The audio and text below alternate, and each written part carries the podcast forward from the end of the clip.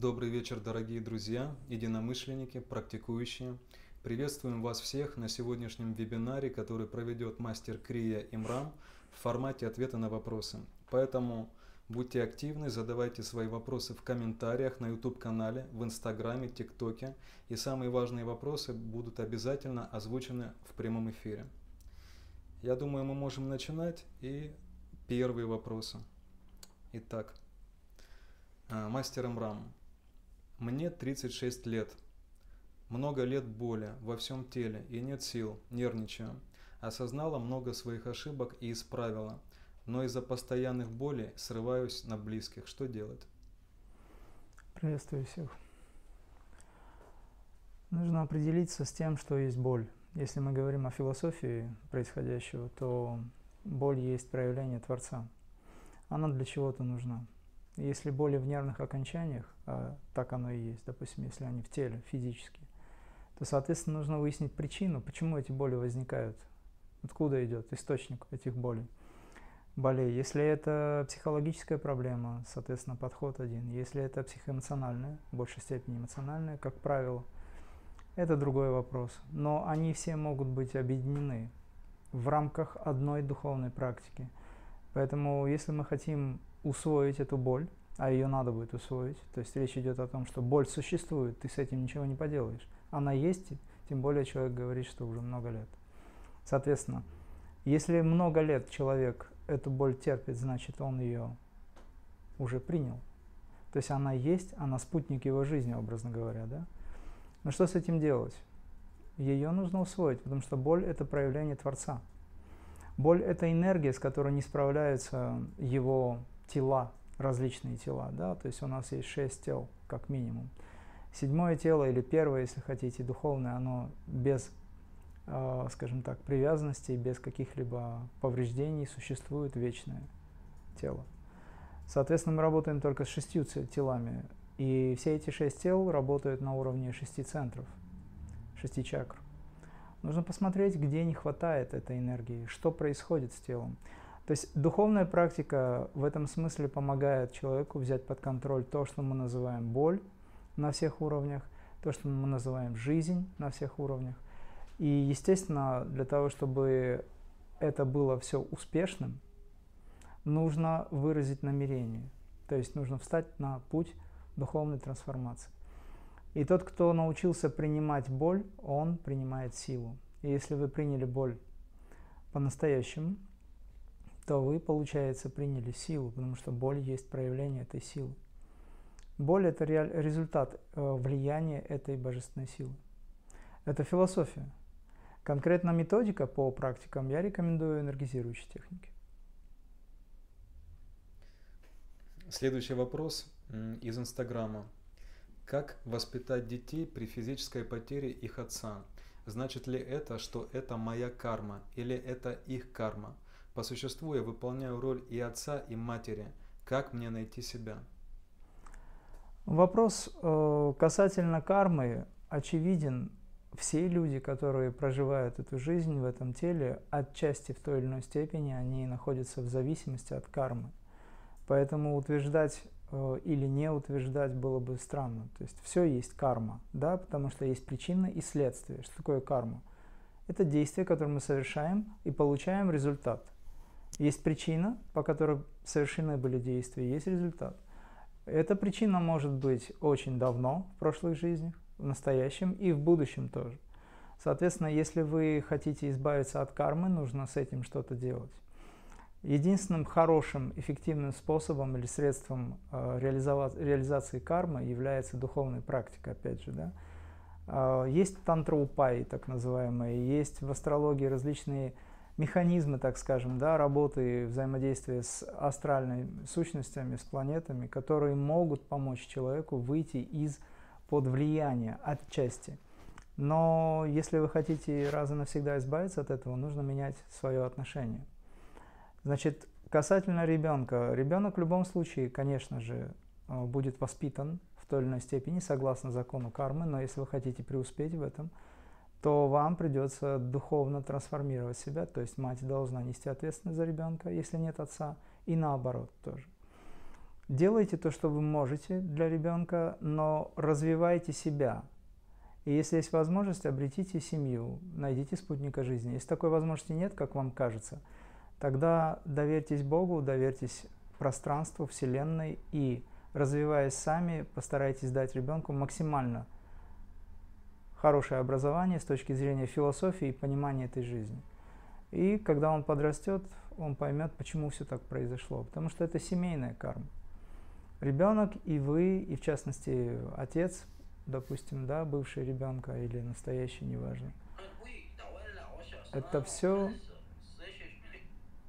это все, естественно, а, связано с кармой семьи, индивидуальная карма, семейная карма и так далее. Поэтому здесь не нужно сетовать на жизнь, доверьтесь Творцу, доверьтесь тому, что происходит, и меняйте свою жизнь к лучшему. Занимайтесь духовной практикой, это в любом случае необходимо. Следующий вопрос достаточно необычен. Он пришел с Фейсбука. Вопрос такой. Мне не снится ни один сон. Никогда. Почему так происходит? Никто этому не верит.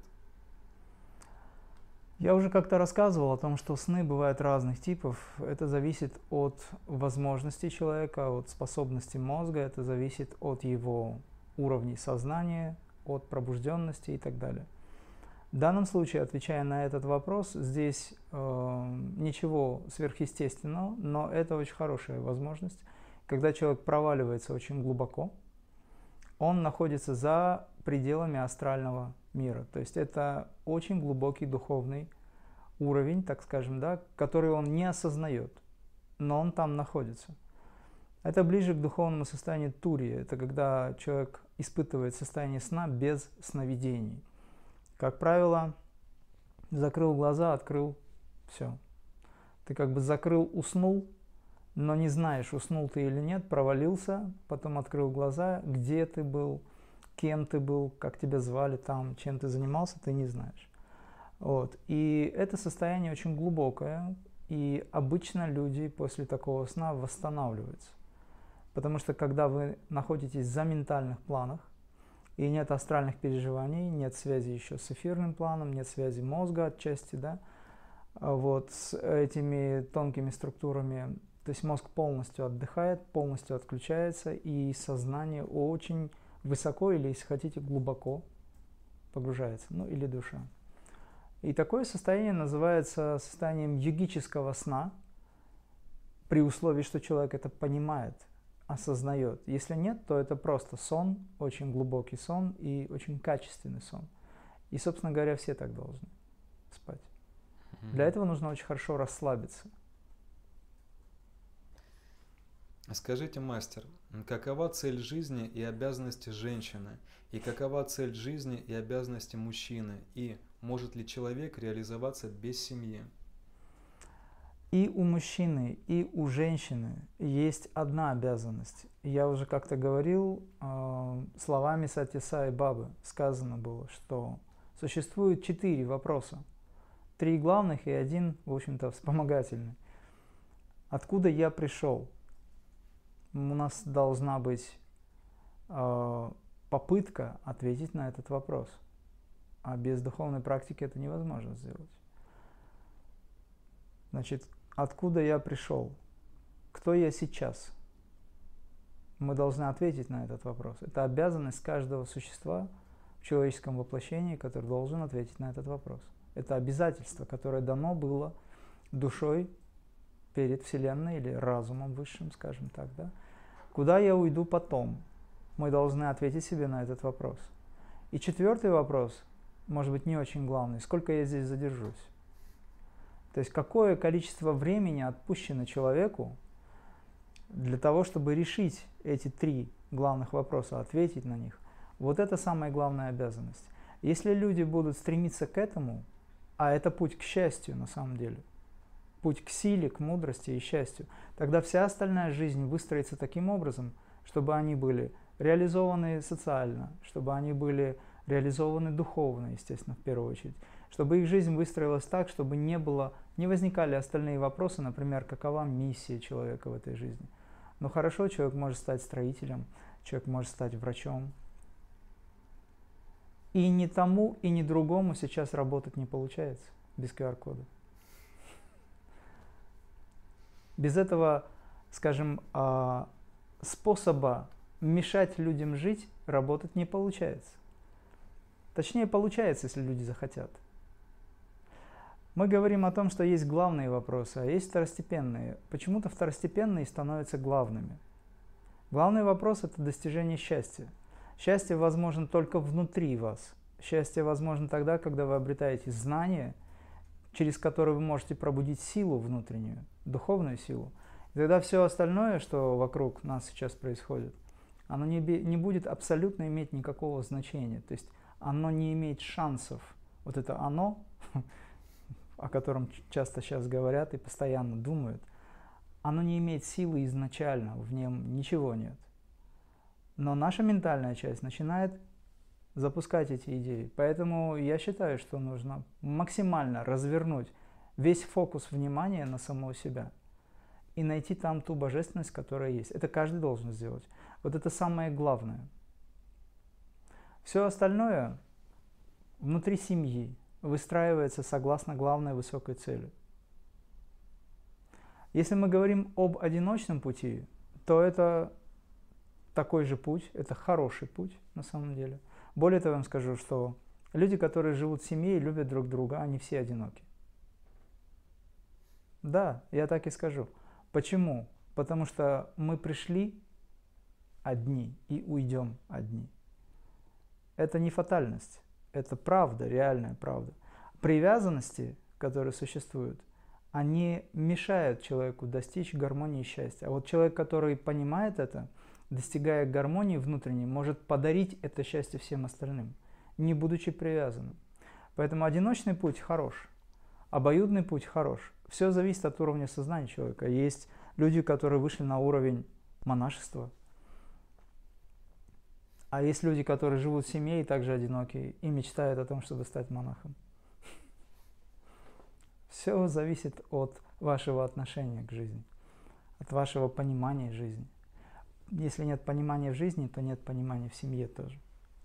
Если нет понимания или правильного отношения к себе, оно, соответственно, автоматически будет передаваться вашим близким людям, и у вас не всегда возникнет возможность у вас э, достичь такого принципа единства. Поэтому находите способ, как найти правильное отношение к себе, а мы об этом часто говорим, и через это правильное отношение найти понимание между собой и вашими... Мы же все связаны. Соответственно, если человек сидит, допустим, в пещере в Гималайской или в монастыре христианском там и живет один, ему так проще, но он постоянно думает о мире, постоянно, он взаимодействует с ним – не физически, так ментально. И трудности, которые монах, э, скажем так, испытывает, они связаны с непосредственно его привязанностями. Поэтому истинное монашество, как говорил э, Шияма Чаран Лахири Махасая, не заключается в уходе от жизни, оно заключается в том, чтобы быть непривязанным и независимым от того, что происходит здесь, но быть в миру. Об этом еще Иисус говорил в свое время. И вот в продолжение э, этого вопроса из Инстаграма вопрос такой. Мастер Имрам как-то сказал, что если в семье практикует только женщина, то мужчина должен ее принимать. А если инициатор практики крия в семье мужчина, то и женщина должна с ним практиковать. Хотелось бы поподробнее в этом вопросе разобраться. Если вы друг друга понимаете, и кто-то из вас практикует, это очень хорошо. И если, допустим, один, понимая другого, не практикует, это неплохо. Потому что практика того, кто взял на себя ответственность, она каким-то образом восполняет духовную составляющую. В любом случае, когда-нибудь вы придете к тому, что вам все равно нужно помогать своему союзнику, мужчине или женщине, неважно. Он в первую очередь себе помогать. Сейчас такое время, что человек не должен жить просто так, он просто не сможет так жить мир настолько меняется сейчас интенсивно, что вы либо входите в эту лодку духовного развития и самореализации, либо вам придется остаться за бортом и пытаться выплыть в этом шторме жизни. Сможете ли вы это сделать? Поэтому лучше всего находиться в хорошей лодке, где у вас есть кормчий или лодочник, так скажем, да, который переведет вас на ту сторону. Возвращаясь к семейным традициям практики, если кто-то кого-то не поддерживает, опять же, это кармически все обусловлено. Слово карма неплохое слово. Просто мы э, так легко объяснить, что вообще это значит. То есть человек, допустим, стал на духовный путь, а его близкий, самый близкий человек по духу, который должен был быть, не поддерживает его. Это говорит о том, что у них возник, э, есть противоречия, которые тянутся давно. Допустим, люди поженились сейчас, друг друга не знали, но это не значит, что они не знали друг друга. Они как раз таки знали друг друга, но просто не до завершили свои отношения.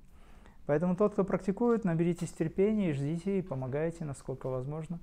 Тот, кто мешает, перестаньте это делать, потому что вы портите себе жизнь еще больше. Мешать заниматься духовной практикой, я прямо скажу, это демонический аспект сознания, и за это человек будет очень сильно наказан в жизни.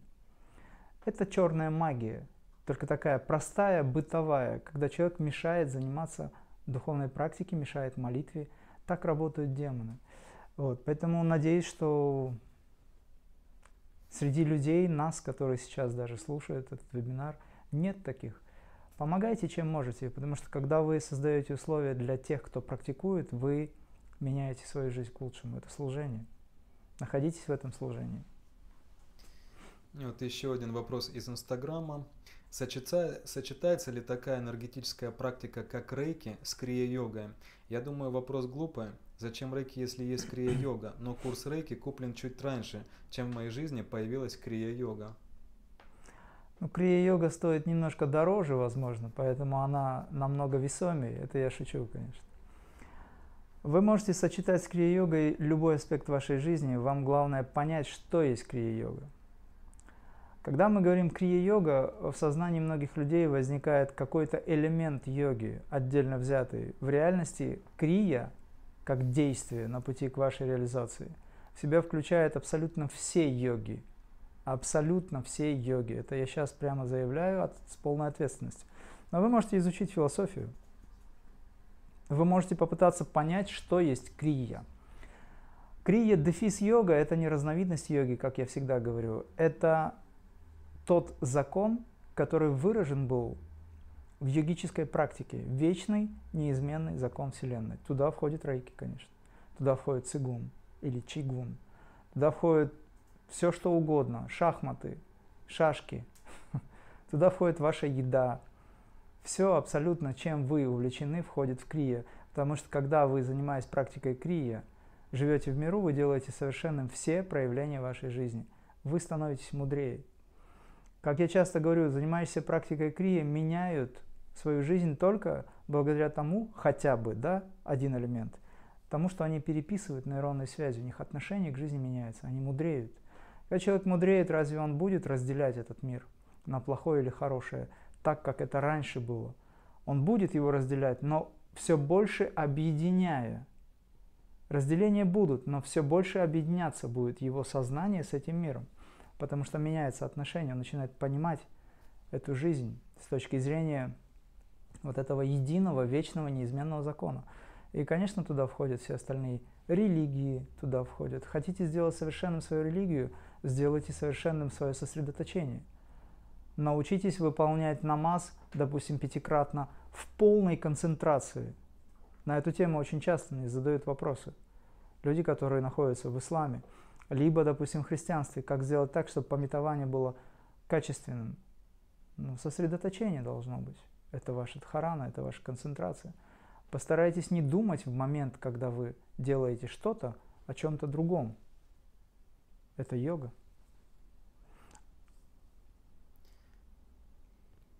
Мастер, вы не единожды упоминали, что следует выбрать для себя освобождающую мантру. Если я правильно запомнила, одной из таких мантр является Ом Шри Сатя Сай Кришнай Намаха. Можно узнать ее перевод и значение. Но об этой мантре я открыто не говорил. Эта мантра обычно э, применялась, когда люди, собираясь вместе, выполняли лакшарну чакру, э, скажем так, ну, скажем, обряд, который был посвящен исцелению. Лакшарчана, правильнее сказать. И Ом Шри Сатья Сай Кришная Намага очень просто. Ом – это дух, то есть это мировой звук, Омкар, благодаря которому, вибрации которого существует этот мир. Шри – это духовное обращение высочайшего, или там, скажем, высочайший титул, да, самый духовный. Это очень, очень возвышенное отношение или обращение Шри. Шри также еще рассматривается как дарующий благость всему миру. Сати – это истина, Саи – это мать, Баба – отец. Затем э, Кришна. Кришна – это один из аватаров, естественно. Что из себя представляет Кришна, как аспект Кр, допустим, в Бхагавадгите вы можете почитать отдельно эту тему, это связано еще и с кармой, кстати говоря, э, которую устраняет тот, кто является высочайшим. Ну, намага – это поклонение. А, вот такой вопрос тоже из Инстаграма. Можно ли приступать к освоению последующей ступени йоги, устойчиво не закрепившись на предыдущей? Попробовать можно. Я так и думал, что будет коротенький ответ. Я только месяц как присоединилась к медитациям мастера, и не совсем получается. Сама в медитации не могу и 10 минут спокойно посидеть, но когда идет запись с мастером, сижу как струна. Явно мне кто-то поддерживает спину. Даже если медитация в записи, и я только начинаю, я могу рассчитывать на помощь мастера? Ну, если человек ощущает, что он сидит как струна, это уже есть помощь. Теперь очень важно, чтобы тот, кто мешает вам заниматься, тоже сидел тихо и спокойно, это ваш ум. Когда вы практикуете вместе, конечно же, вы получаете больше энергии, больше энергии, больше возможностей. Когда вы занимаетесь сами, у вас нет такого настроя, как если бы это было вместе. Значит, надо ум успокоить и понять, что когда вы занимаетесь э, сами, то вы в любом случае занимаетесь вместе со мной. Таков закон. Поэтому постарайтесь настроить себя на серьезный лад. Поймите, для чего вы занимаетесь. У вас должна быть правильная мотивация, понимание вопроса. И как я однажды говорил, Йогананда писал 100 греховных поступков или качеств человеческого бытия, человеческого сознания. И сотый грех – это откладывание медитации на завтра. Соответственно, если вы будете понимать, что этого нельзя делать, что завтра может не наступить, не дай Бог. Но когда-нибудь это произойдет. Поэтому сейчас уже готовьте свое сознание к тому, чтобы быть в вечности, а не в разделенной привязанности. Или привязанности, которая разделяет. То есть займитесь э, практикой именно с таким подходом серьезным. Тогда у вас будет спина ровная, и все получится. Подскажите, пожалуйста, если мой мужчина атеист и считает, что я занимаюсь сектантством, как практиковать, чтобы сохранить отношения? Практикуйте для того, чтобы вы могли, наладив отношения, подняться над этими же отношениями. Ваша практика, она не должна быть в зависимости от мнения кого-либо. Вы общаетесь со Творцом в практике. Это священное действие. Вы совершаете те действия, которые возвышают вашу душу, ваше сознание. И поэтому мнение даже очень близких людей, которые, допустим, противоречат вам, оно не имеет значения перед сознанием Вселенной. Но при этом вы, соблюдая харму или правильное отношение, должны уважать мнение человека, с которым вы живете. Если он супруг, если он друг, брат, неважно. Но в данном случае, конечно, если супруг, в большей степени важнее, нежели друг. Потому что, как, скажем, с точки зрения ведической концепции, женщина, она должна служить, выражать, выражать служение супруга, а, слу, а супруг должен выражать служение своей шакти, ну или женщине, да. То есть в этот момент, когда вы это понимаете, то вы принимаете все то, что происходит а, между вами, но при этом правильно относитесь к этому – то есть не делайте выводы, а просто спокойно, смиренно совершайте действия. Если, допустим, вы не успеваете, к примеру, ваш супруг требует к себе большего внимания, а вам надо практиковать, тогда договоритесь с ним. Потому что если вы будете плохо себя чувствовать, то и внимание, которое должно отдано быть супругу, оно тоже будет не очень качественным. То есть, если вы будете чувствовать противоречие, ну или переживать за что-то, то вы не сможете нормально быть в служении. То есть, он должен понять, что вы это делаете для него, ради благости, ради того, чтобы семья была на более высоком уровне. Ну и подкидывайте какую-нибудь литературу, пусть потихонечку меняет свои взгляды. В реальности я хочу сказать, что нет атеистов. Нет таких людей, потому что в самый последний момент они все равно уходят с мыслью о высшем, о вечном. А вот такой простой, наверное, актуальный для многих вопрос. Ребенок истерит, что делать? Ничего не делать. Как раз таки не вестись на это. Пусть истерит. Но если мы говорим о том, что должна быть какая-то причина, допустим, да, того, почему это происходит, значит, нужно определить, на каком уровне а, находится сознание ребенка, что с этим сознанием, почему он истерит. Если у вас нет такой возможности, просто а, постарайтесь, во-первых, не реагировать так, как вы сейчас реагируете. Постарайтесь найти причину. Если причина не находится еще раз, то тогда посмотрите, а, чем вы кормите ребенка. К примеру, у ребенка может быть очень сильная агрессия внутренняя проявлена. Ну, с точки зрения кармы, к примеру, либо с точки зрения интоксикации в теле, да. Чем вы кормите ребенка? Может быть, ему нужно дать прохладные фрукты, к примеру, да, чтобы немножко успокоить его.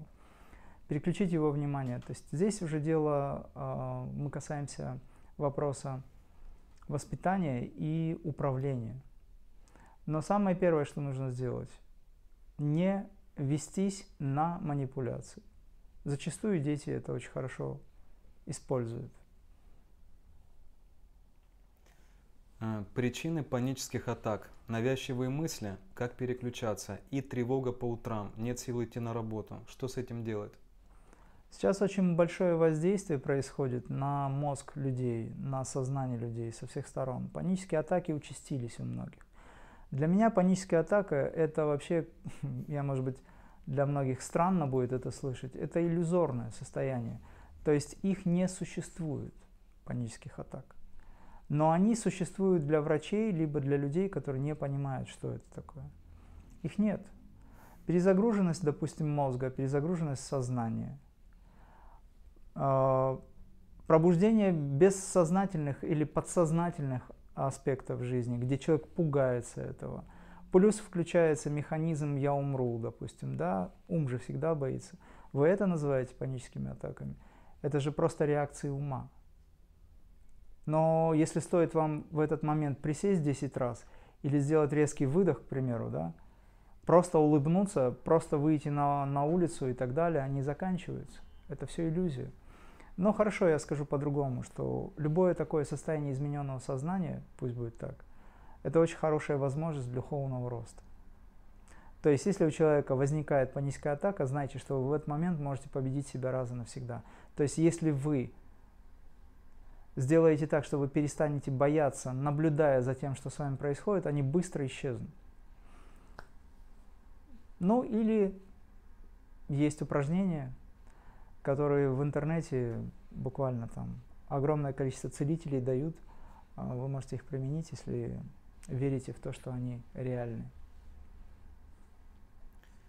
А вот тут такой, как крик о помощи из ТикТока вопрос. В чем же я грешна была в 6 лет, и теперь мне 59, а я без боли не жила ни дня?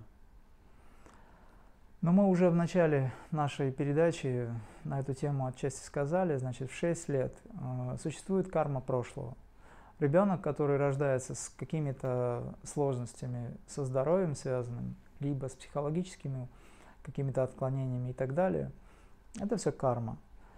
Э, если вы не можете узнать, что вы сделали такое, чтобы, допустим, там каким-то образом отработать это конкретно, то это может быть и не важно. Важно, что вы сейчас делаете для того, чтобы превзойти эту боль или превзойти саму себя, образно говоря. Не жаловаться, не пытаться каким-то образом жить в этой э, карме прошлого, начиная с 6 лет, допустим, заканчивая сегодняшним днем. Но найти способ, как подняться над этим. Опять же, мы приходим к духовной практике. Что остается в данной ситуации? Вы прожили достаточно длинный путь относительно, но это еще только лишь полпути жизни. У вас еще есть как минимум половина жизни, половина лет, отпущенных вам при условии, что вы захотите этого. Вы же можете изменить себя. Пожалуйста, попробуйте это сделать. Начните медитировать, начните энергизировать свое тело. Поднимитесь над этим. Нужно что-то делать.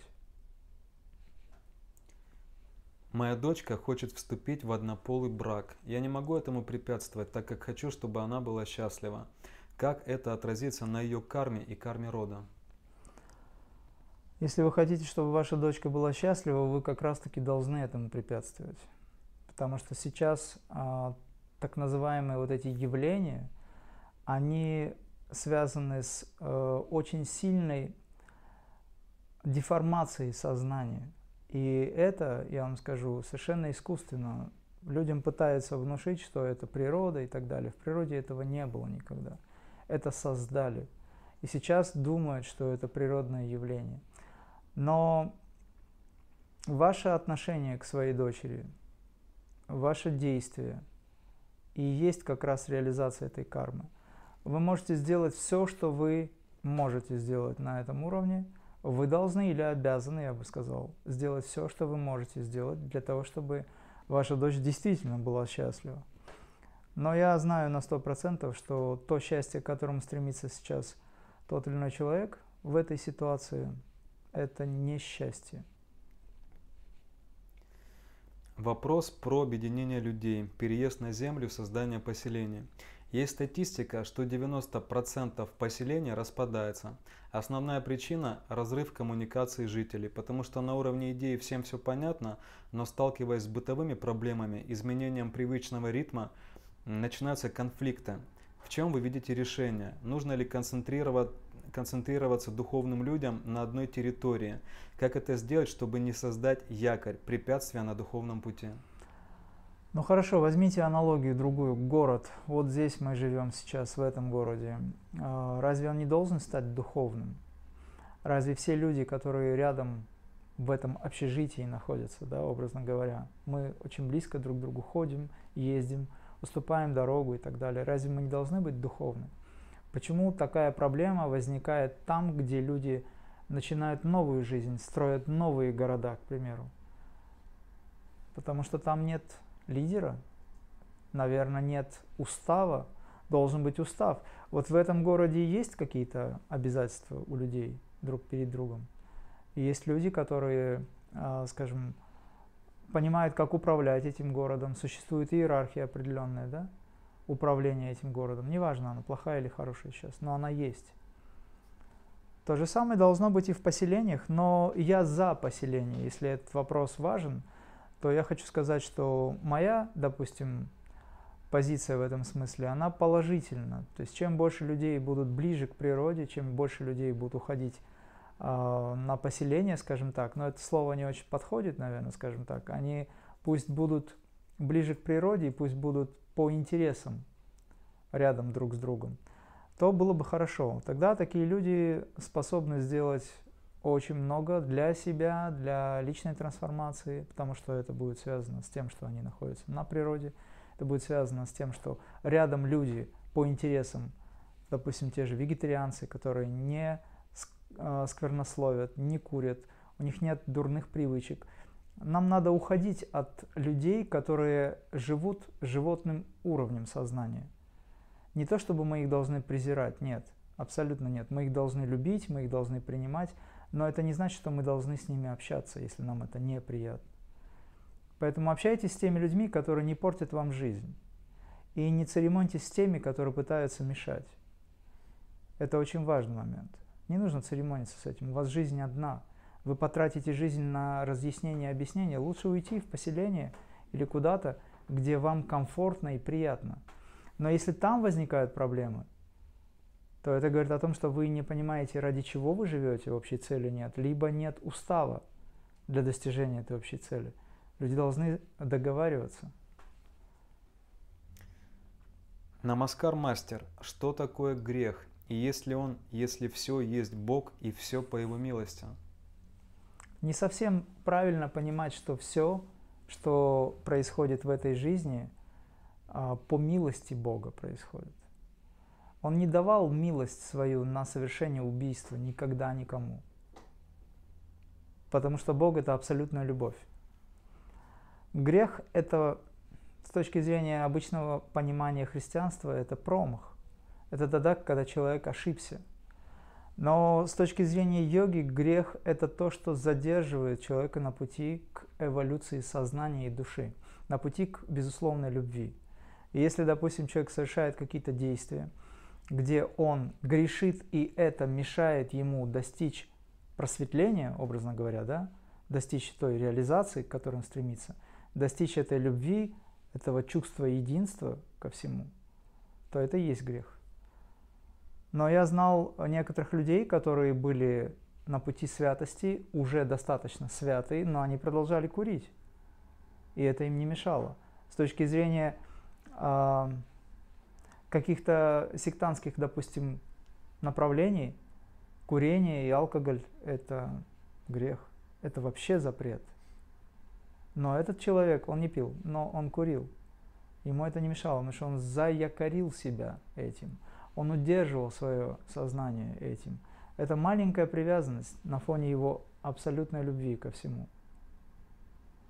То есть это работа с сознанием в теле. Поэтому я считаю, что грехом является только то, что задерживает человека на пути к единству с собственным высшим «я». Все остальное, если вы управляете процессами, то пожалуйста. Но это не значит, что можно пить и курить. Это я просто пример привел. Это скорее исключение. Такой человек. Единицы, да. У нас есть вопросы из ТикТока. Если с детства дети болеют, скажите, они отрабатывают грех родителей? Нет. Дети за родителей не отвечают. Вот это и есть милость Бога. Это тот момент, когда Бог или Творец, создавая возможности согласно закону свыше, Он освобождает детей от родительских проблем. Но отчасти дети, находящиеся в семье, где между родителями есть проблемы, все-таки продолжают нести эту карму. Но за родителей они не отвечают. Они, пребывая в этом, в конечном итоге не отвечают за это. Понимаете разницу в чем? То есть ребенок в этой карме находится, он по карме пришел в эту семью, он получает определенный урок. Но если родители грешат дальше, то ребенок за это не будет отвечать. Он продолжает только отвечать только за то, что ранее сделал, как в прошлом находясь. И милость Бога заключается как раз таки в том, что вот эта ситуация обязательно развернется таким образом, что ребенок, который вырастет, и у него будет своя семья, он уже так не будет себя вести. Потому что у него есть опыт. Видимо, для этого и нужно. Зачастую так происходит. За редким исключением. Но вот на предыдущий вопрос я не до конца ответил касательно того, что есть греховные поступки и действия, и неужели это происходит по воле Творца? Творец присутствует в этом. Он не участвует, он уже все дал, он уже все создал. Но это не значит, что действия, которые связаны с телесным сознанием, они должны рассматриваться с точки зрения значит, воли Творца. Нет. Творец нам дал разум, и мы этот разум должны использовать мы имеем свободу выбора, и действия, которые мы совершаем, мы за них отвечаем. Творец в этом не участвует, и он не виновен в этом. Ну, так, чтобы было понимание. Это, конечно, тема очень обширная, но попытайтесь ее понять. Я на духовном пути, но работаю не в сатвичной сфере, такой как общепит, и произвожу такие продукты, как мясо и мучные изделия. Общепит и работа на себя мне нужны для свободы, независимости, заработка денег, но при этом я хочу продолжать двигаться по духовному пути и совмещать с моей работой. Скажите, правильно ли так совмещать? Но сейчас в данном случае идет э, некий такой сговор между душой и личностью, где вы хотите оставаться при деньгах, допустим, на работе, и при этом хотите заниматься духовной практикой, понимая, что там, где вы работаете, это вам не подходит. Вы должны будете сделать выбор. Может быть, есть э, альтернативный вариант, найти другую работу, к примеру. Либо продолжайте делать то, что вы делаете, но займитесь духовной практикой очень серьезно, и вы поймете через какое-то время, что вам начнет притить, допустим, то, что вы делаете. Либо ситуация развернется так, что вам придется уйти с работы, либо работу закроют, или вы найдете какой-то другой вариант. Потому что когда вы начинаете практиковать, серьезно практиковать, вы создаете определенные вибрации. Эти вибрации меняют пространство. Если вы искренне хотите, понимая, что там, где вы работаете, ну, это не подходит, да, ну, как человеку кажется. Если вы искренне хотите изменить свою жизнь, тогда начните, практикуя, молиться и просить Вселенную, Творца о том, чтобы Он вам дал лучшие условия. Это важный момент. И тогда вы уйдете с этого места, найдя что-то другое. Скажите, мастер, как мужа поднять, помочь ему, если он не слушает вообще и делает все, что он хочет? Начните с себя, пожалуйста. Не нужно поднимать его, может быть, он считает, что он уже парит высоко и так далее. Это не важно. Начните с себя, занимайтесь саморазвитием сами и выполняйте ту обязанность супруги, которую вы должны выполнять перед лицом Вселенной поскольку вы взяли на себя обязательства. Этого будет достаточно. Но когда вы готовите ему пищу, начните молиться на эту пищу. Начните вкладывать туда те аспекты вашего сознания, которые вы хотите видеть в вашем супруге. И подавайте пищу именно с этими мыслями. И на квантовом уровне, на духовном уровне он будет меняться. Его сознание потихонечку будет меняться. И когда вы говорите с ним, всегда говорите то, ему конкретно, говорите то, что вы в нем хотели бы видеть как уже случившееся. Я как-то говорил уже, что сознание женщины очень мощный инструмент, и это очень большая сила. Если женщина, девушка, неважно, будет говорить своему супругу, либо другу, кому угодно, будет говорить то, что она хочет в нем видеть, это очень быстро произойдет. Это некая такая форма светлой или духовной магии, где вы помогаете, вдохновляя человека, помогаете выйти на уровень, потому что ваше сознание очень мощное. А сознание мужчины, оно требует еще доработки. К нам приходит очень много вопросов из ТикТока, и вот очередной из них. Правда ли, что сначала заболевает дух, потом душа, и только потом, если не сделал вывода, заболевает тело? Неправда. Но вы сами посудите, как дух может заболеть, о чем мы говорим. Правда ли, что заболевает Бог? Бог есть дух, дух есть предвечный, извечный, единый сам себе. О чем мы говорим? Нет. Болезни возникают на ментальном плане. Болезни возникают на эмоциональном плане. И требуется от полугода до года, чтобы они проявились на физическом уровне. Поэтому все проблемы возникают в трех мирах. Ментальный, астральный и физический. Плюс-минус. Понятно, причинный план, сейчас мы не будем вдаваться в подробности. Все беды начинаются от неправильного отношения, понимания и так далее. Скажите, мастер Мрам, как стать вашим учеником? Возможно ли у вас получить посвящение и благословение на преподавание крия? Ну, для того, чтобы стать моим учеником, я должен объявить себя учителем а я как бы этого никогда не делал. За всю историю моего преподавания я ни разу не сказал, что я учитель.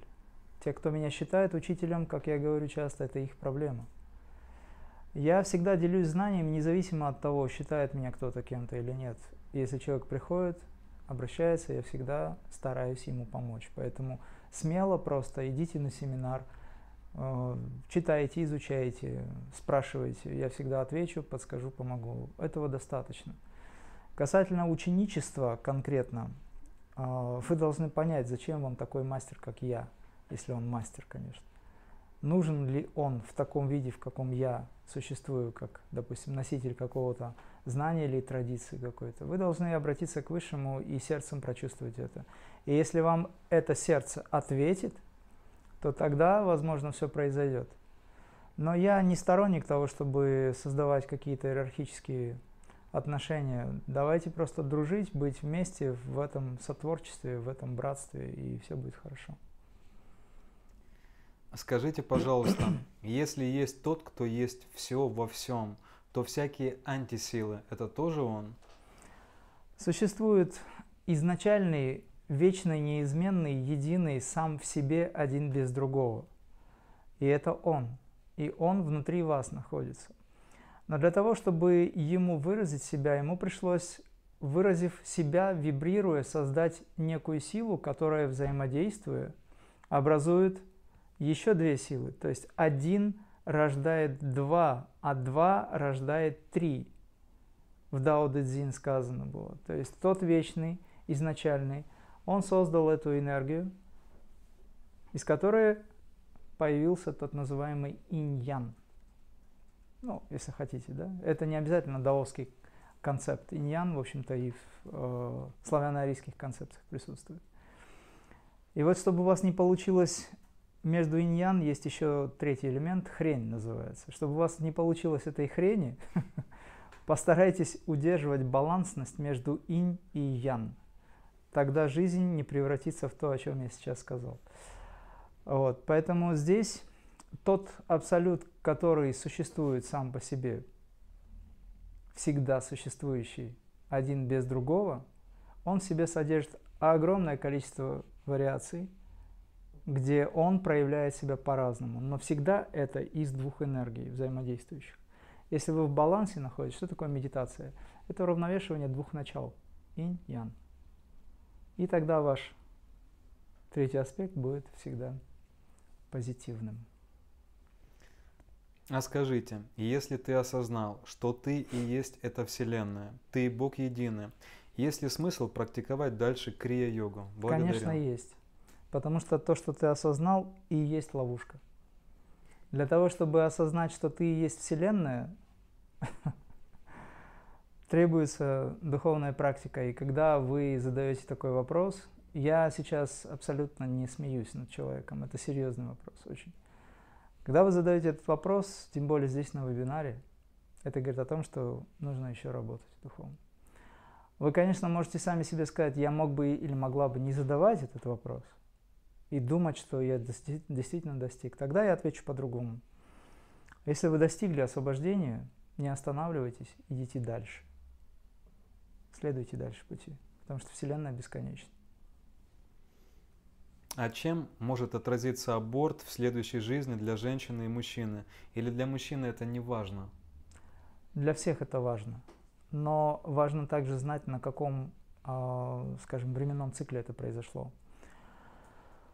Есть определенная возможность для людей. Я сейчас это говорю не для того, чтобы этим пользовались, но я это говорю, потому что хоть как-то, каким-то образом немножко снять нагрузку с людей. То есть, если это в пределах 8-10 недель, то это еще не так страшно для души. Но если это выше по количеству да, недель, то там уже происходит убийство на более тонких духовных уровнях – и, естественно, это не страшно, но нехорошо.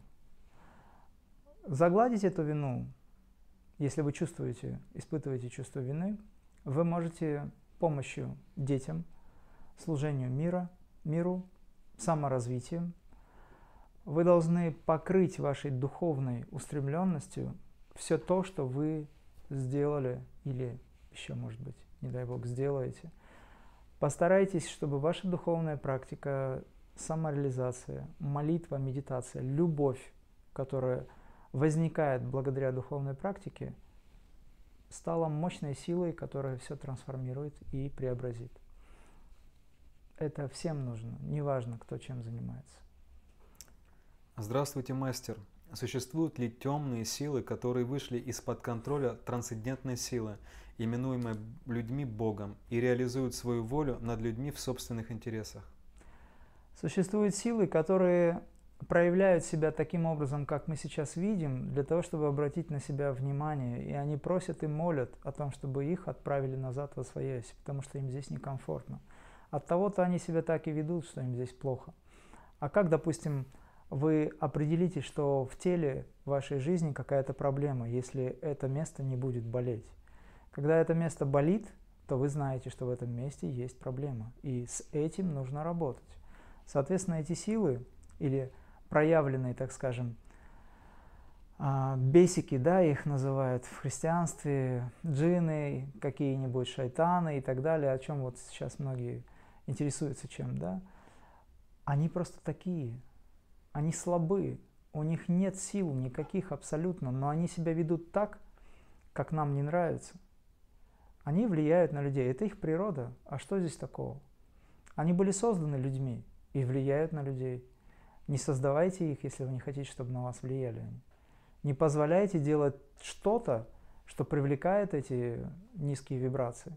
Но уже если вы привлекли их, тогда сделайте так, чтобы они трансформировались, то есть поднимите эти частоты.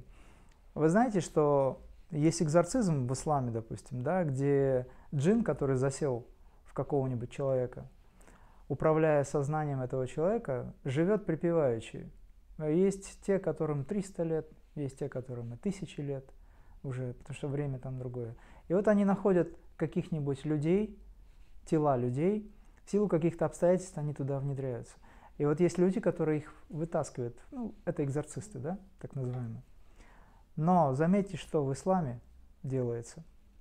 Прежде чем выдернуть его оттуда, а как правило, когда их оттуда выдергивают молитвой, силой, верой, они могут погибнуть.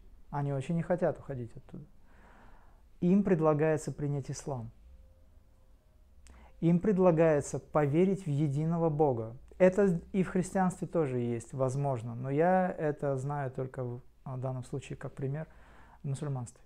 Тот, кто это делает, он предлагает это. И некоторые соглашаются, но не все. Нет, значит, он погибает. Но либо с ним что-то происходит, он в преисподнюю уходит. Вот в чем дело. То есть у нас есть необходимость трансформации. Вы поймите, это энергия все. Мы сейчас говорим о каких-то религиозных вещах. Но на самом деле это элементали, это программы. Вы же эти программы можете трансформировать. А каким образом? Если вы сами свое сознание имеете возможность трансформировать, то вы также через это сознание трансформируете ваш мир. Таким образом мир одухотворяется, становится лучше. Поэтому бояться этого не стоит, потому что вы принижаете свою божественность внутри себя. Нет ничего выше по уровню иерархии, чем человек. Даже ангелы служат людям, которые идут по пути к духу. И йог, который выходит на уровень святости, достигший реализации, он выше всей иерархии. И боги призваны помогать. Но человек об этом не хочет знать, потому что он не знает философию, он не понимает законы, он не изучает веды или, скажем, там, а, то, что называется законом Вселенной. Не изучает и живет просто, живет просто. А когда человек хочет жить просто, ему становится очень трудно. Поэтому помните, что вы воплощение божественной любви, Сай сказал в свое время Сати Сай. И эта божественная любовь – это абсолютная сила, нет выше этой силы. Ну, старайтесь жить любовью, безусловностью этой. Тогда к вам вообще никто не подойдет. Или подойдет для того, чтобы помочь, попросить помощи, скажем так. Добрый вечер. Ответьте, пожалуйста, если из вашего опыта в самадхи вы чувствовали одиночество, то зачем стремиться в него войти? то одиночество, о котором э, мы знаем в самадхи, оно очень резко отличается от одиночества, о котором знают люди. Одиночество – это один без другого, единый, но это не значит, что это плохо. Поэтому все хорошо. А, расскажите, как правильно проживать день, какие практики делать с учетом 8-часового рабочего дня, какие практики можно совершать на работе. Если можно, а, приведите примерное фото дня, ну или расписание, наверное, дня. Те, кто прошли семинар, они знают, чем заниматься в течение дня. Те, кто знают о том, что такое йога, и у них есть путь, есть садхана, они обязательно знают, как свой день распределить. Но для тех, кто еще не встал на духовный путь, я скажу, что любые ваши действия совершаете осознанно. Любые ваши действия посвящайте Богу. Даже если вам хочется или не хочется.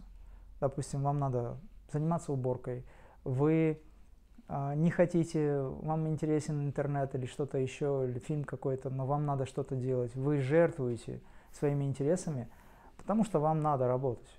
Рутинная работа. Если вы превратите это в карма-йогу, что такое карма-йога? Вы нелюбимое дело посвящаете Богу и делаете его максимально, настолько, насколько можно качественно, потому что вы не можете предложить высшему тому, кто есть самый лучший, самый близкий, самый любимый, возлюбленный. Вы не можете для него плохо сделать. Вы стараетесь для своих близких, любимых людей сделать что-то очень приятное. Но почему вы не делаете приятное тому, кто бережет нас, нас каждую секунду, кто мир этот удерживает и так далее? Поэтому, если вы превращаете вашу жизнь в духовную практику, и в эту жизнь входит работа, нелюбимые дела какие-то, а вы делаете это с точки зрения посвящения Богу, то это превращается в мощную силу, силу трансформации. Хорошо, проще скажу. То, что вам не нравится и вы вынуждены делать, забирает у вас энергию. А то, что вам не нравится, но вы посвящаете это Богу и начинаете присутствуя в этом, быть осознанным исполнителем, посвящая это высшему, это дарует вам энергию. И тогда у вас вопрос не нравится, уходит на задний план. Весной меня призовут в армию на срочную службу. Как мне использовать это событие для духовного развития? Прошу у вас совета, практику для этого времени. Спасибо. До весны у вас очень много времени. Начните практиковать, может быть, у вас поменяется жизнь. Это раз. Второй момент, если вы все-таки пойдете в армию, то продолжать практику можно и там. Я отслужил два года. Там, где я находился, были суровые условия, но при этом я практиковал то, что знал на тот момент. Если вы серьезно настроены, то Вселенная, к которой вы можете обратиться с вопросом о том, чтобы она дала вам возможность продолжить вашу духовную практику, она распорядится таким образом, чтобы вы попали в те условия, где вам будет возможно делать то, что необходимо. Ну и потом еще раз, сегодня только у нас ноябрь месяц, до весны еще достаточно долго, подождите некоторое время, а может все поменяется. Если пал духом, как подниматься? Просто встать на четвереньки сначала, опереться руками о землю, упереться ногами в землю и вспомнить о том, что ты воин света, воин Христа, если хотите, воин в духе, и подняться, несмотря ни на что, идти дальше. Потому что нет смысла сидеть. А можно ли иметь двух мастеров одновременно? Можно иметь двух мастеров, но есть всегда один, который внутри. Можно иметь и восемь мастеров. Йогананды было шесть и даже восемь а, учителей, к которым он обращался. Любимым был Юктышвар, допустим если можно так сказать. Югананда ко всем относился с любовью, но тем не менее. Вот. Но самым важным или главным мастером является тот, кого мы называем высшим Я, который внутри. И это вы сами. Помните об этом. Что значит гражданский брак-союз? Ну, брак, хорошее дело таким словом не назовешь, как говорят, да? Я стараюсь, скажем так, людям дать понимание, если такое возможно, ну или совет, как минимум, если он, конечно, для кого-то ценен, называйте свои отношения как союзничество, потому что вы объединили свои усилия, это две вселенных стали одной единой целой, и вы движетесь в направлении а, к высшему. У вас есть одна цель и одна задача да, в этой жизни, помогая друг другу подняться а, высоко в духе. Поэтому постарайтесь быть в союзе, потому что со – это то, юг или юз сейчас, да, а, это элемент йоги, как единство. Юг, на самом деле, это корень. Йога и юг – это корень на санскрите. Йога – это воссоединение с Высшим. Если мы говорим о союзничестве, то мы говорим о том, что мы объединяем свои усилия и поднимаемся над вместе поднимаемся к высшему. Поэтому лучше союзничество, чем брак. Брак это, это брак.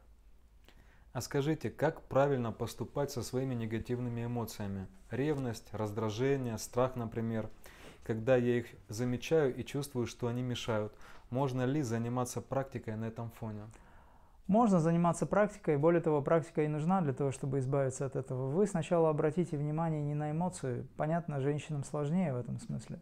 Я так понимаю, это женщина пишет. Но обратите внимание на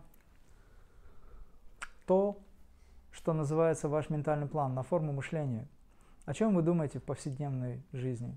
На что направлены ваши мысли? Потому что именно они порождают негативные эмоции.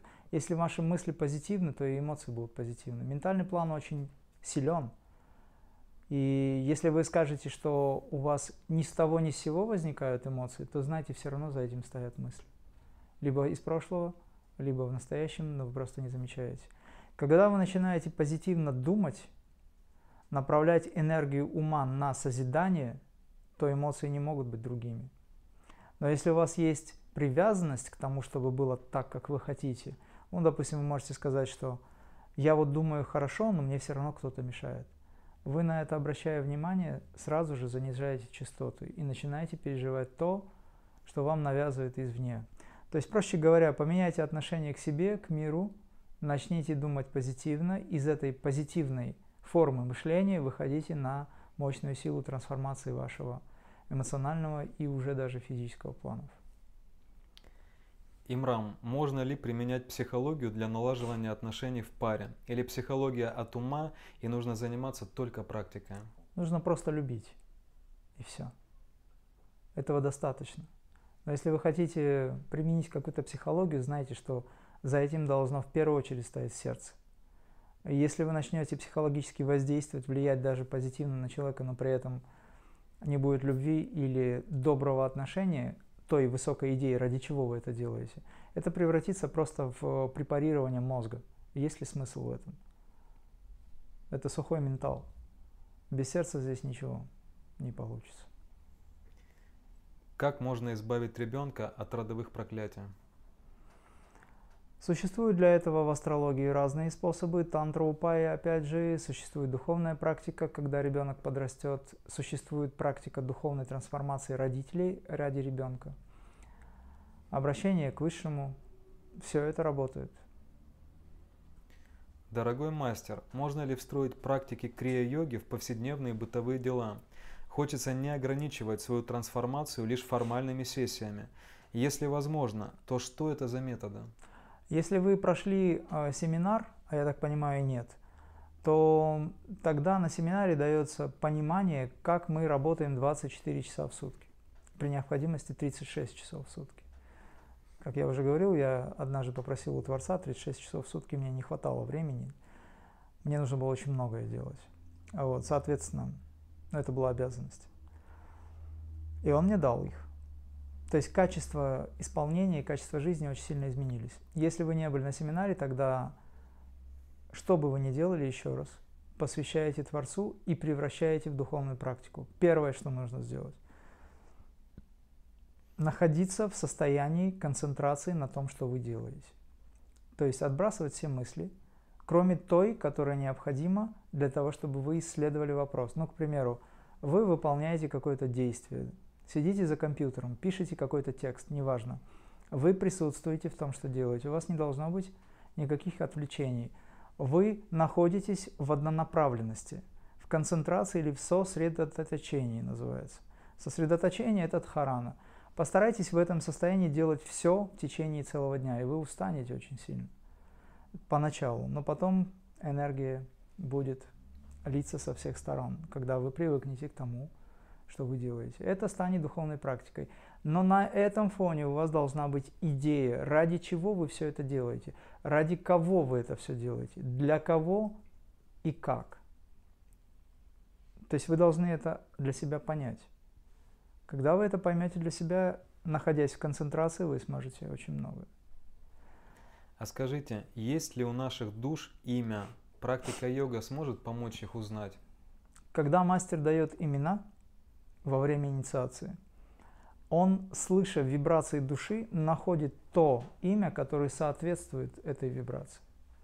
Это и есть имя души. То есть мастер, который инициирует, если он настоящий мастер, инициирует человека в практику, он дает имя. И это имя вибрационно соответствует той душе, которая... Можно сказать, что это ее имя, на самом деле. Оно меняет жизнь. А такой вот актуальный вопрос. Прощать ли долги? Но опять же, с точки зрения религиозного концепта, если вы кому-то даете деньги, забудьте про них.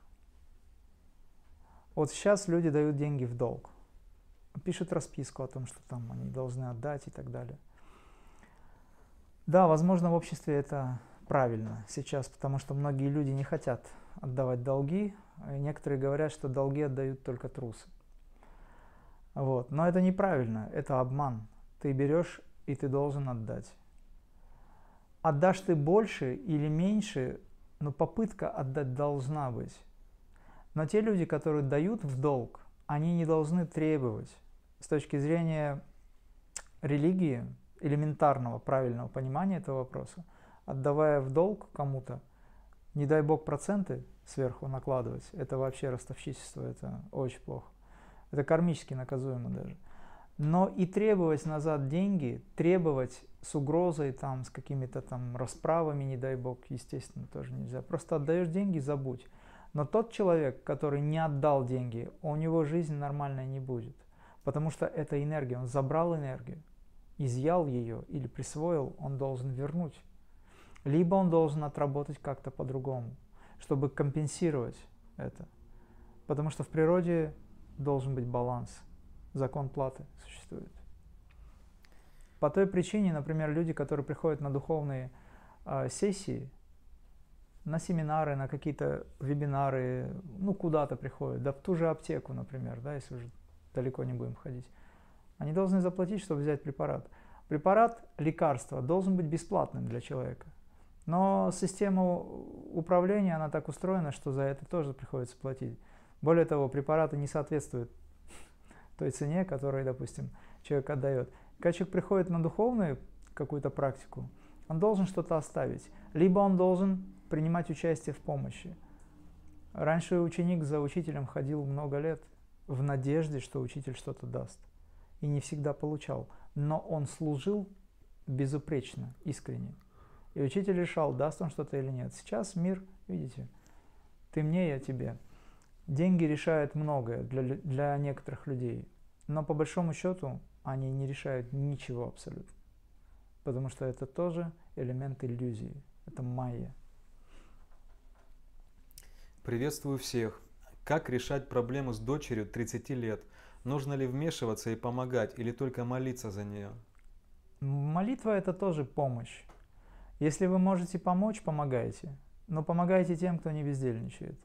30 лет это уже достаточно большой ребенок. Дорогой мастер, подскажите, пожалуйста, как бросить курить? Просто взять и бросить. Вот взять и бросить, и все. В вашем вопросе есть ответ. Бросить. У вас достаточно сил, вы всегда можете сказать «нет» своим привычкам. У вас огромное количество сил. Когда человек, мужчина, либо женщина, особенно если это мужчина, говорит «не могу бросить», это говорит о том, что он соглашается со своей слабостью. Я извиняюсь, что говорю это напрямую, но вы должны знать. Но вы же сильный. Вы все обладаете силой. Почему вы не можете применить эту силу? Просто возьмите и бросьте. Ничего нет в сигарете или что-то, что за этим может стоять. Нету в этом никакой силы абсолютно. Нет ничего, что может на вас влиять, если вы этого не хотите. Вы позволяете себе продолжать, и поэтому продолжаете. Если вы приняли решение однажды, просто сделайте и все. А искать способы во времени это сделать, это значит продолжать курить. Но если вы знаете, что такое курение, то я могу сказать, что за вашей вот этой внешней формой стоит бес, который через вас изымает потенциал – это не вы курите, это через вас забирают вашу энергию, выкуривают из вас ваши духовные силы. Поэтому постарайтесь, осознавая это, перестать принимать этот шлак в ваше бесценное божественное тело. Займитесь практикой. Можно сказать, что курение или алкоголь – это подавление эго. Допустим, если у человека очень творческий потенциал, он не может его выразить, то он начинает стрессовать, и на фоне стресса он начинает курить. Психологи так все это разъясняют. Просто бросьте и все. И начните заниматься саморазвитием. И обязательно, когда вы бросите каждый раз, похвалите себя за это. Дофамин. У нас есть еще один вопрос из ТикТока. Как себя любить, если не научили? Научитесь. Поймите, что когда вы занимаетесь йогой, к примеру, да, я часто обращаю внимание на людей, на то, что есть духовная практика и на то, что есть йога. Поймите, я вас не ввергаю в теорию индуизма. Я не индус и не человек, который живет в этой религии. Я вообще вне религии. Но йога – это путь к самому себе, к путь, путь к тому, кто есть высший внутри вас. И если вы хотите понять, что вы себя представляете в этой жизни, для чего вы вообще появились, что вы из себя представляете с точки зрения закона Вселенной, как эти силы в вас проявляют себя, неужели это не интересно? тогда займитесь йогой, потому что йога это не индийская система, еще раз, это космический закон. Но он благодаря а, браминам индийским, либо ситхам, махаситхам, сохранился на территории Индии. И не только на территории Индии. Мы знаем огромное количество древний эпос, он э, во всех отношениях проявлен в, на разных территориях, скажем, да. То есть это и славяно-арийские древние системы, это та же йога, просто мы ее так называем сейчас, духовный путь или садхана, духовная практика. Возьмите китайские древние традиции, возьмите те же индийские. Это все одна система саморазвития, поэтому займитесь этим, поймете. Здравствуйте, мастер Имрам. Скажите, пожалуйста, с чего начать практику в начале пути? Какие можно почитать книги? Ну, мы всем советуем книги Йогананды и Сатя Сай Бабы. Для того, чтобы начать практику, вам нужно понять, для чего вам она нужна вообще. То есть, когда вы, допустим, начинаете практику, вы должны понять, зачем она вам, с чего начать, это уже второй этап. Сначала цель, ради чего вы это делаете. И тогда уже, соответственно, найдете литературу, появятся люди и все такое. То есть, когда вы запускаете эту энергию, у вас появляется высокая идея, ради чего вы это делаете, для чего, вы понимаете это. Пространство начинает разворачиваться таким образом, что появляются книги, люди, общество и так далее. И вы попадаете в какую-нибудь группировку. Скажите, пожалуйста, есть ли ограничения в возрасте для практики йоги? И вот с этим вопросом, вот еще один вопрос сопряжен. Можно ли практиковать крия-йогу детям? У дочки 12 лет эпилепсия. Хочу, чтобы она занялась крия-йогой для исцеления. Начинаем с дочки. Значит, ребенку в 12 лет необходимо заниматься, тем более при таком диагнозе, необходимо заниматься 42 криями. Регулярная энергизация тела, которая пробуждает головной и продолговатый мозг.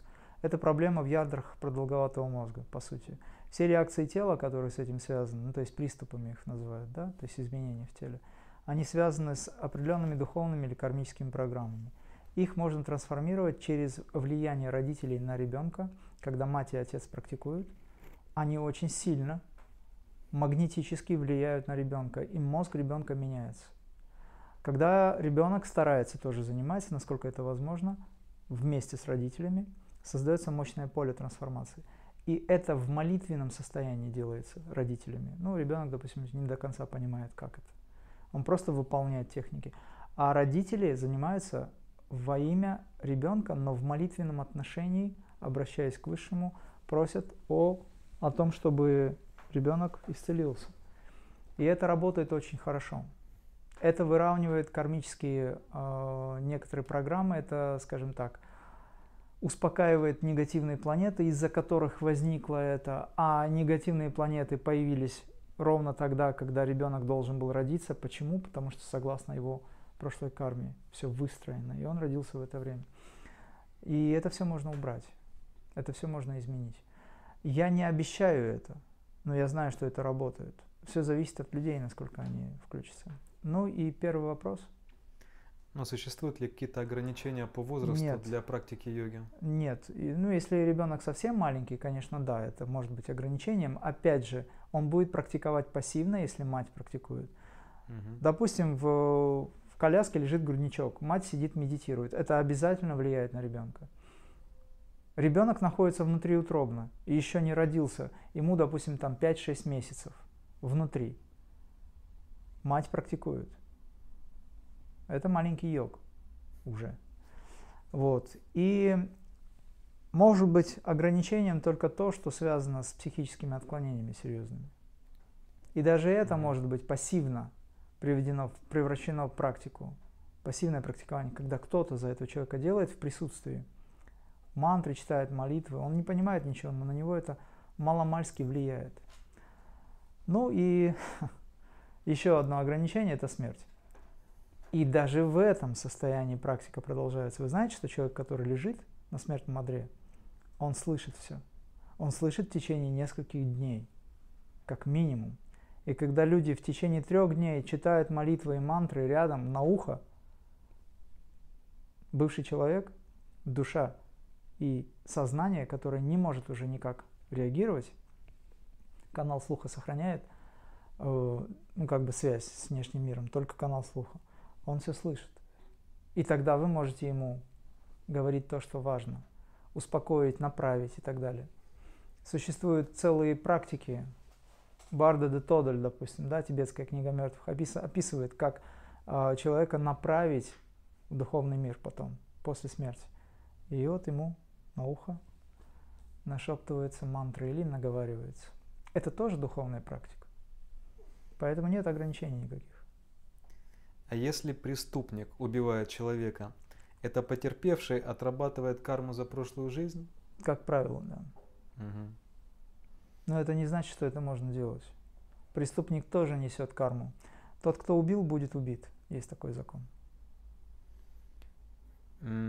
Бесы, дьявол и сатана, то, что мы создаем сами, это мысли образа? Что вы об этом думаете? Это испорченный ум. Я об этом не думаю, потому что об этом думать нет смысла никакого. Я просто могу сказать, что если и есть так называемый сатана, о котором люди говорят, то он в умах людей находится. Это именно то, через что он работает. Это его очень хорошее поле деятельности.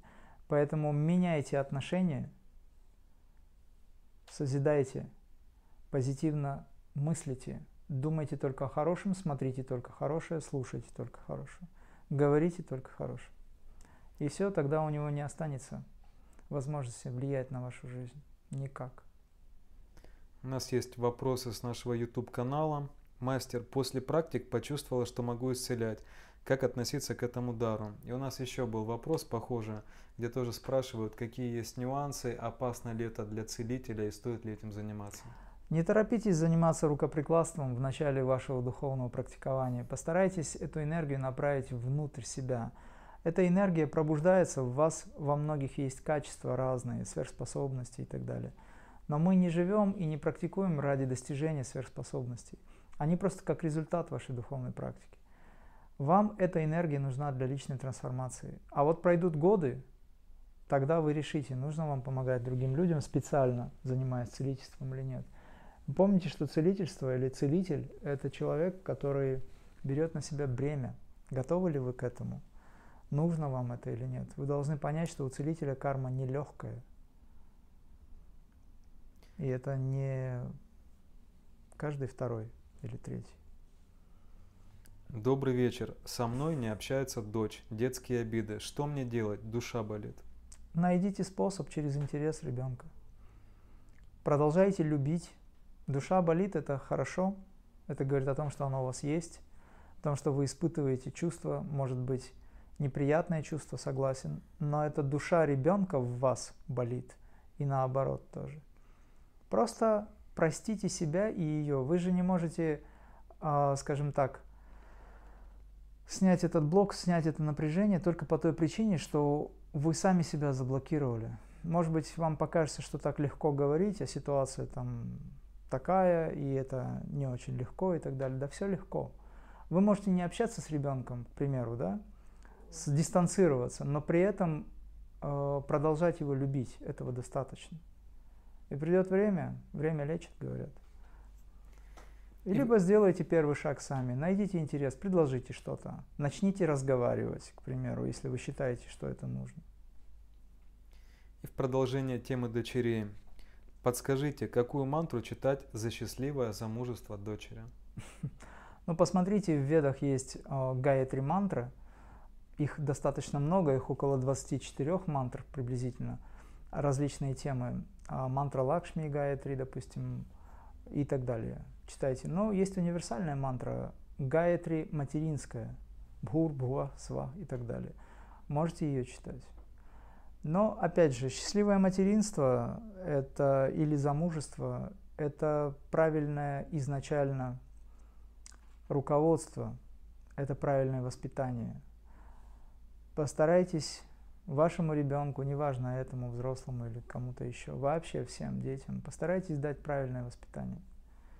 Не воспитывайте детей, а дайте им знания, тогда они воспитаны будут. И вот это является залогом успеха в жизни. У человека, если есть понимание и знание, он всегда проживет эту жизнь согласно ведической концепции, согласно пониманию этому, и не совершит ошибок. Как правило, все проблемы из-за незнания, отсутствия. Ну и, конечно, благодать Божия, милость Бога. Здесь уже ваша молитва. Тут нужна, допустим, та же мантра. Да просто своими словами от сердца. Этого тоже достаточно. А скажите, как объяснить сон, в котором я реально прожила период от выхода из прошлой жизни до нынешнего воплощения, ощутила влияние силы мысли, имела телепатическое общение, духовных знаний и практики нет? Сделайте то, что вы видели или ощущали в этом сне, реальностью. И тогда, во-первых, вы поймете, к чему это, во-вторых, вы будете наслаждаться возможностями. Превратите этот сон в реальность. Сон, который вы видели, без э, того, чтобы сделать былью или реальностью, остается просто сном. Что проку от того, что вы это видели или ощущали там, где вы не управляли процессом?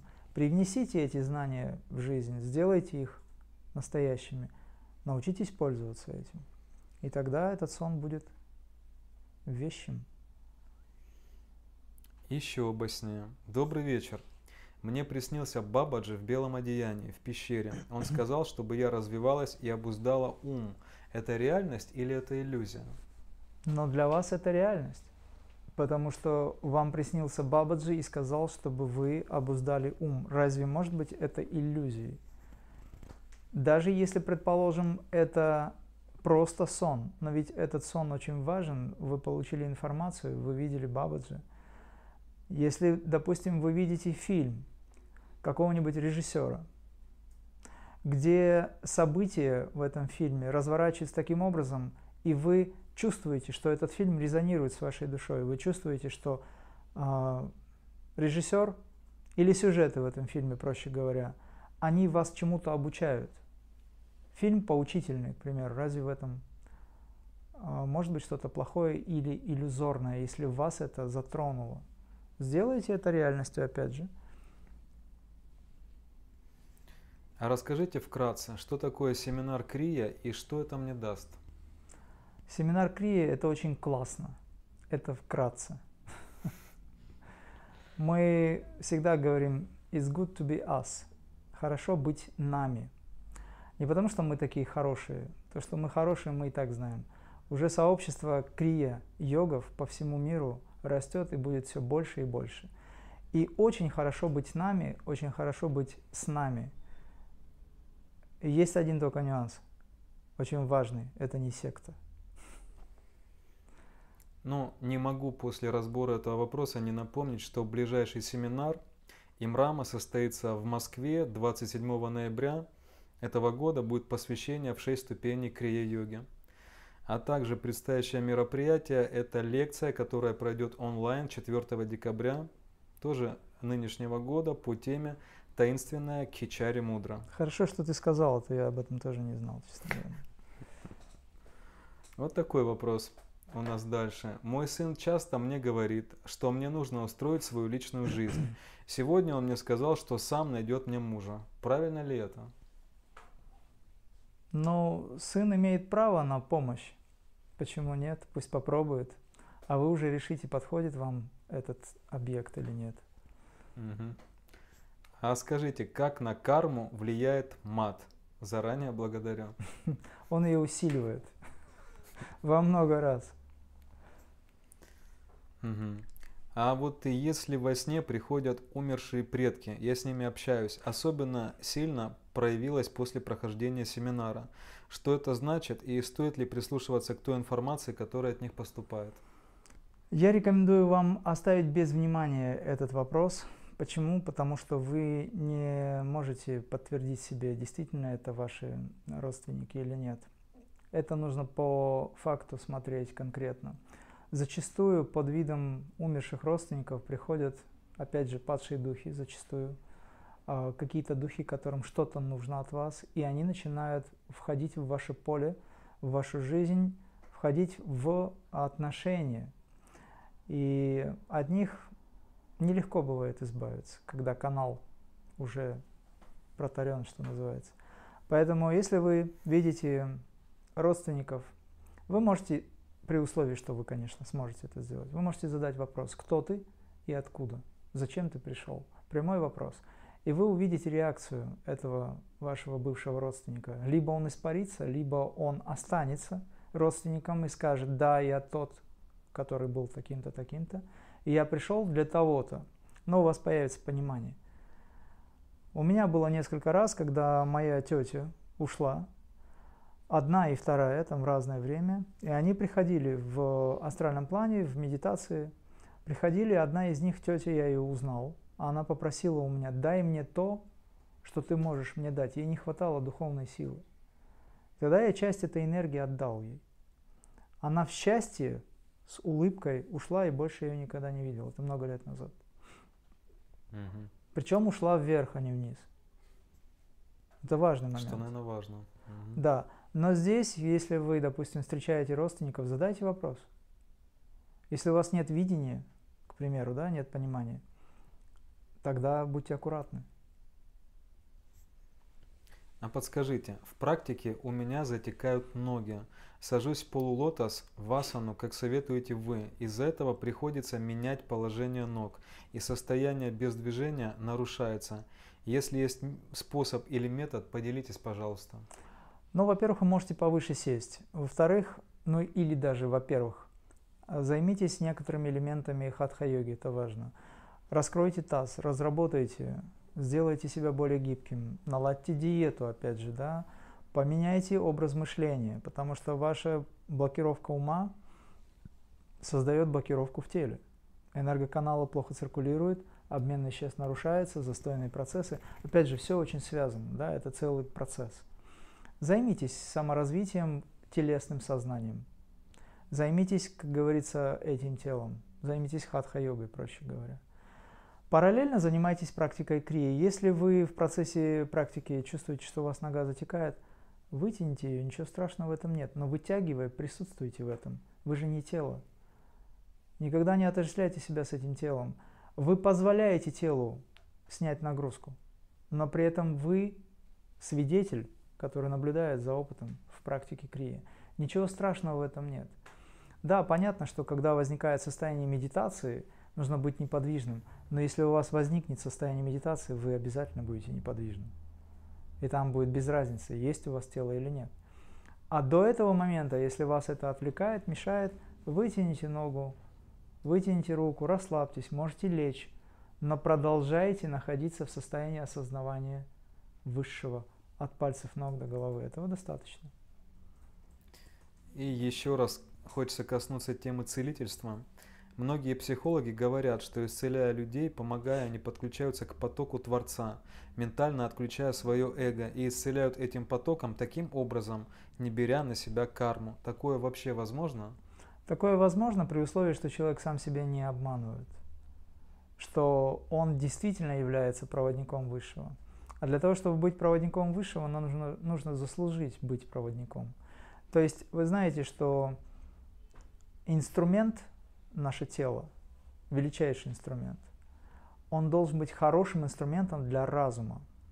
Наш разум – это инструмент души. Душа и разум воедино в теле проявляют себя универсально. И такой человек, который имеет единство души, разума и тела, становится величайшим инструментом Бога. Для того, чтобы стать инструментом Бога, нужно в сердце пробудить чувство любви и преданности. И тогда преданность и полная самоотдача сделают человека прекрасным инструментом в руках Бога. Вот такие люди действительно могут исцелить. Но всем остальным нужно с этим работать. Здесь есть несколько в чем-то похожих вопросов. Как участие в финансовой пирамиде влияет на энергетику и карму? И такой вопрос. Как правильно относиться к деньгам и как тратить деньги?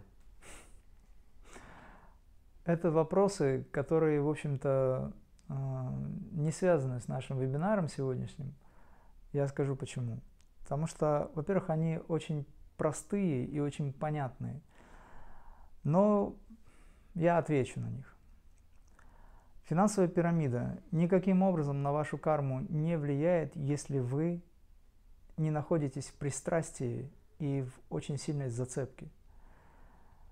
И вот когда, допустим, она рухнет, и вы останетесь ни с чем, к примеру, не дай бог, но пусть так, как в качестве примера, и вы начнете нервничать, переживать и страдать, вот тогда это может быть серьезным повреждением для вашего духовного роста в какой-то степени. И это же может быть мощным пинком, извиняюсь, к духовной практике и выходу на новый уровень. Все зависит от того, как сработает в этот момент ваше высшее сознание. Как тратить деньги? Тратьте их так, чтобы они приносили пользу этому миру, не только вам. Тратьте так деньги, чтобы они не расхолаживали вас и относитесь к деньгам как к ресурсу, которым вам, который вам дан свыше. Если вы тратите деньги впустую, что называется, просто ради того, чтобы потратить и ублажаете собственное эго, то знайте, что этот вопрос быстро закроется скоро. Но когда вы относитесь к деньгам как к возможностям и вкладываете деньги в проекты, может быть, вкладываете деньги, это не значит, что вы не покупаете себе ничего, нет. То, что необходимо – Сайбаба говорит потолок желаний. Уменьшайте потолок желаний. У вас есть все, принципе, всего достаточно. Нужна одежда, возьмите себе. Но оставшуюся сумму, некоторую часть, сохраните дома. Для того, чтобы, когда появится возможность, вы могли правильно распорядиться этим, потому что это ресурс, он вам дается. Если вы разбрасываете деньги, то Вселенная решит, что вы не понимаете, для чего вам они даны. Опять же, имеете право, но знайте, что это заканчивается. Надеюсь, я ответил на вопрос. Нейронные связи – это связи физического тела. Как они переплетаются с духовным совершенствованием? Нейронные связи – это неровные связи. Они извилистые. Совершенство духовного тела вашего зависит от вашего инструмента, а высочайшим инструментом является мозг над которым стоит ваше сознание. Сознание, взаимодействуя с мозгом, посылает импульсы. Если ваши импульсы негативную имеют сторону, то ваше тело начнет чахнуть. То есть нейронные связи, которые вы переписываете, вы создаете новые привычки, правильные отношения, правильные отношения, допустим, правильные привычки, записываете правильные программы. Это все работа сознания через мозг. Вот такие связи сделают совершенным это тело. Я от вас слышал, что сейчас не период Кали-юги. Откуда такая информация? Я находил источники, объясняющие обратное. Ну, я так чувствую. Сейчас действительно не период Кали-юги, сейчас два пары юга, уже 321 год, с чем вас и поздравляю. И я не чувствую Кали-юги абсолютно. Объясню, откуда информация дополнительно. Во-первых, это внутреннее ощущение и понимание. У нас есть такая форма э, в человеческом сознании, как наблюдение и, скажем, восприятие да, этого мира. Восприятие мира меняется. У нас технологии меняются сейчас, меняется отношение людей, люди пробуждаются. Это все не в Кали-югу, это все в два пары югу происходит. И это происходит уже достаточно давно. Открываются новые законы и так далее. Неважно, куда ведет технократия или какие-то другие э, формы деятельности людей, там, допустим, научные изыскания и так далее. Сейчас я этого не касаюсь. В целом они есть, это уже важно. Вот, это первая часть. Вторая часть, более важная. Есть такой, он есть всегда и в вечности находится. Иктышвар Гири, учитель с вами Йогананда. Почитайте святую науку Крия – Святую науку, которую он написал, книга, где он проводит аналогии Евангелия с тем, что есть крия настоящая. И он в начале этой книги дает разъяснение о том, что в свое время была совершена ошибка. И эта ошибка стоила многим людям как раз такого, э, того, что они вошли в это кали-югическое, очень долгое и очень такое печальное состояние, где Кали-юга продолжается еще мириады там, лет и так далее. Это не так. Там он объясняет, каким образом была совершена ошибка, и он объясняет, полностью да, дает все расчеты, где вы можете сами разобраться с этим вопросом, и уже в конце концов выйти из Кали-юги. Кали-юга здесь. Хорошо. Разве в Кали-югу не было святых, мастеров, махасидхов, людей, которые достигали высоких уровней. Допустим, здесь Кали-юга в полном рассвете, да, посмотрите вокруг, одна Кали-юга кругом. И что? Что, у вас нет возможности, что ли? Есть люди, которые живут в два пара югу, но находятся в сознании в Кали-юге. Те, кто поедают шашлычные, например, с большим пристрастием куски мяса, к примеру, они поедают, забывая о том, что это человек высокого уровня он в Кали-юге находится. Те, кто выполняет действия, совершает действия, которые вредят обществу, вредят людям, он в Кали-юге. Но это не значит, что Кали-юга страдает или она виновата из-за того, что это человек такой. И в два паре есть люди, которые сейчас так себя ведут. И что? Это же выбор каждого человека. Уже сейчас золотой век наступает. Мы еще не находимся в Сатья-юге, а золотой век уже наступает. Для некоторых он наступил. Все зависит от уровня сознания. Если вы практикуете, если вы развиваетесь, живете в мире и согласии с самим собой, неважно, что вокруг происходит, вы в золотом веке находитесь, и с вами ничего не произойдет. У нас есть такой замечательный вопрос. Расскажите, кто такой Сайбаба? Вы часто о нем говорите. Я думаю, что вам нужно изучить это явление. Сайбаба – это воплощение аспекта Шивы Шакти – если вам об этом ничего не, это ни о чем не говорит, то нужно изучить это явление. Хорошо, я скажу попроще. Это то сверхбытие, которое снизошло в теле очень небольшого, невысокого роста человека, который не принес новые религии, но дал общечеловеческие ценности. Мир, истина, покой, ненасилие, безусловная любовь, стремление к э, единству с Высшим внутри себя и правильное принятие этой жизни. Вот он привнес эти качества.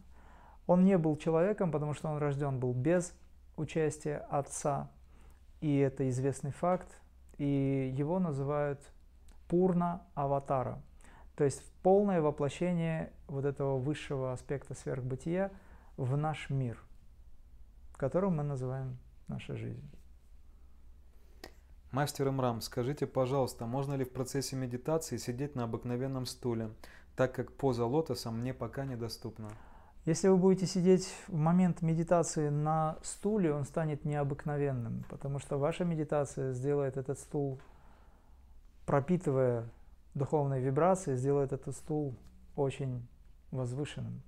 Поэтому вы можете сидеть на этом стуле, конечно же.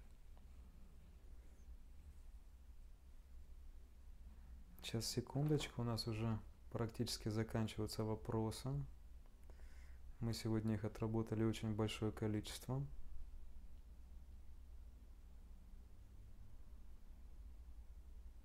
Вот скажите, мастер, включает ли практика крии физические упражнения энергизации или только медитация? В практике крии есть упражнения 42 крии. Если вы их будете делать в полную силу, это подобно тому, что вы разгрузили, разгрузили, разгрузили, допустим, вагон с мешками, на самом деле. Потому что проработка, которая происходит в этот момент, она очень мощная. Там достаточно высокая нагрузка. Но в целом крия, она является достаточно легкой методой.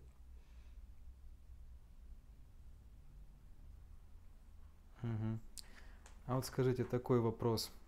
Год назад э, женщина услышала свой диагноз э, рак четвертой степени.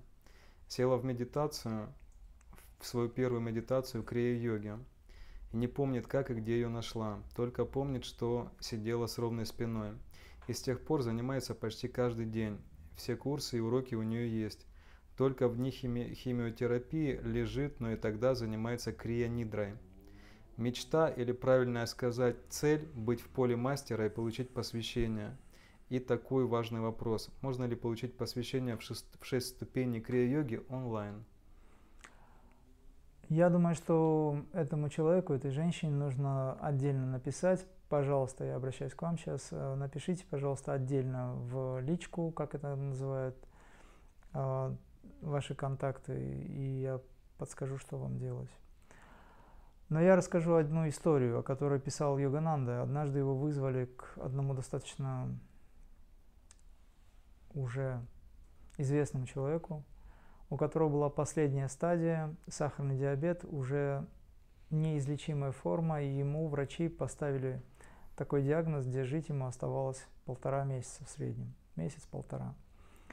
И он попросил прийти Йогананду для того, чтобы тот научил его перед смертью хотя бы каким-то образом медитировать и обращаться к Богу, потому что он готовился уйти, поскольку ну, эта болезнь неисцелима, неизлечима точнее.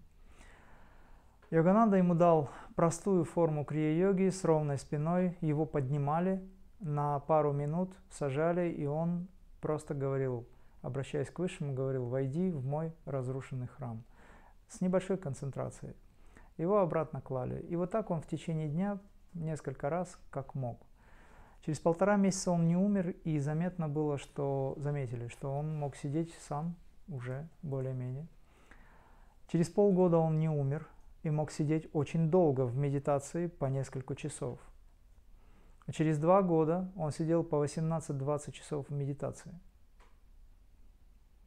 И через какое-то время, приблизительно через два года, скажем так, разверзлось пространство его сознания, растворилось, возник мощный поток света, где, в котором он услышал голос, что я пришел, ты меня звал, я пришел к тебе. И тогда в этом состоянии он достиг единства с э, Отцом Небесным, образно говоря, это внутренний процесс. Он обратился к нему и сказал, я же не просил, чтобы ты меня исцелил, я просил, чтобы ты, меня, чтобы ты пришел на что было сказано, как понимание. Там, где свет, тьма исчезает. Там, где я, болезни не может быть, не существует. Вы уже целый год на четвертой стадии, извините, целый год практикуете, целый год стараетесь что-то делать, у вас есть все шансы выйти из этого состояния. Продолжайте, практикуйте, молитесь. Молитва и медитация, они очень близки, но они все же разные. Практикуйте крия, относитесь к этому телу как к свету, высвещайте каждую часть, особенно те, с которыми надо работать. Ну и напишите, конечно же, ребятам, я подскажу вам, что делать. В 4 года проболела коклюшем в тяжелой форме, выжила. Проблемы бронхолегочные на всю жизнь. Сейчас 65 лет. Какой же урок не выполнила в 4 года? Это карма прошлого, неважно сейчас, какой урок вы не выполнили, сейчас очень сложно понять, что вы сделали такое в прошлой жизни или даже, может быть, э, может быть в этой жизни. Неважно. Важно, что вы можете сделать сейчас для себя. Я рекомендую выполнять пранаямы, очищать тело, занимаясь практикой, опять же. Ну, нужно себя же лечить, нужно себя исцелять. А чем вы можете себя исцелить? Это то, что называется правильное отношение, энергизация тела и особые дыхательные практики. На фоне этого, естественно, должна быть правильная диета, ну и ряд еще некоторых мероприятий. Опять же, можете обратиться к э, ребятам, написать вопрос, получите ответ.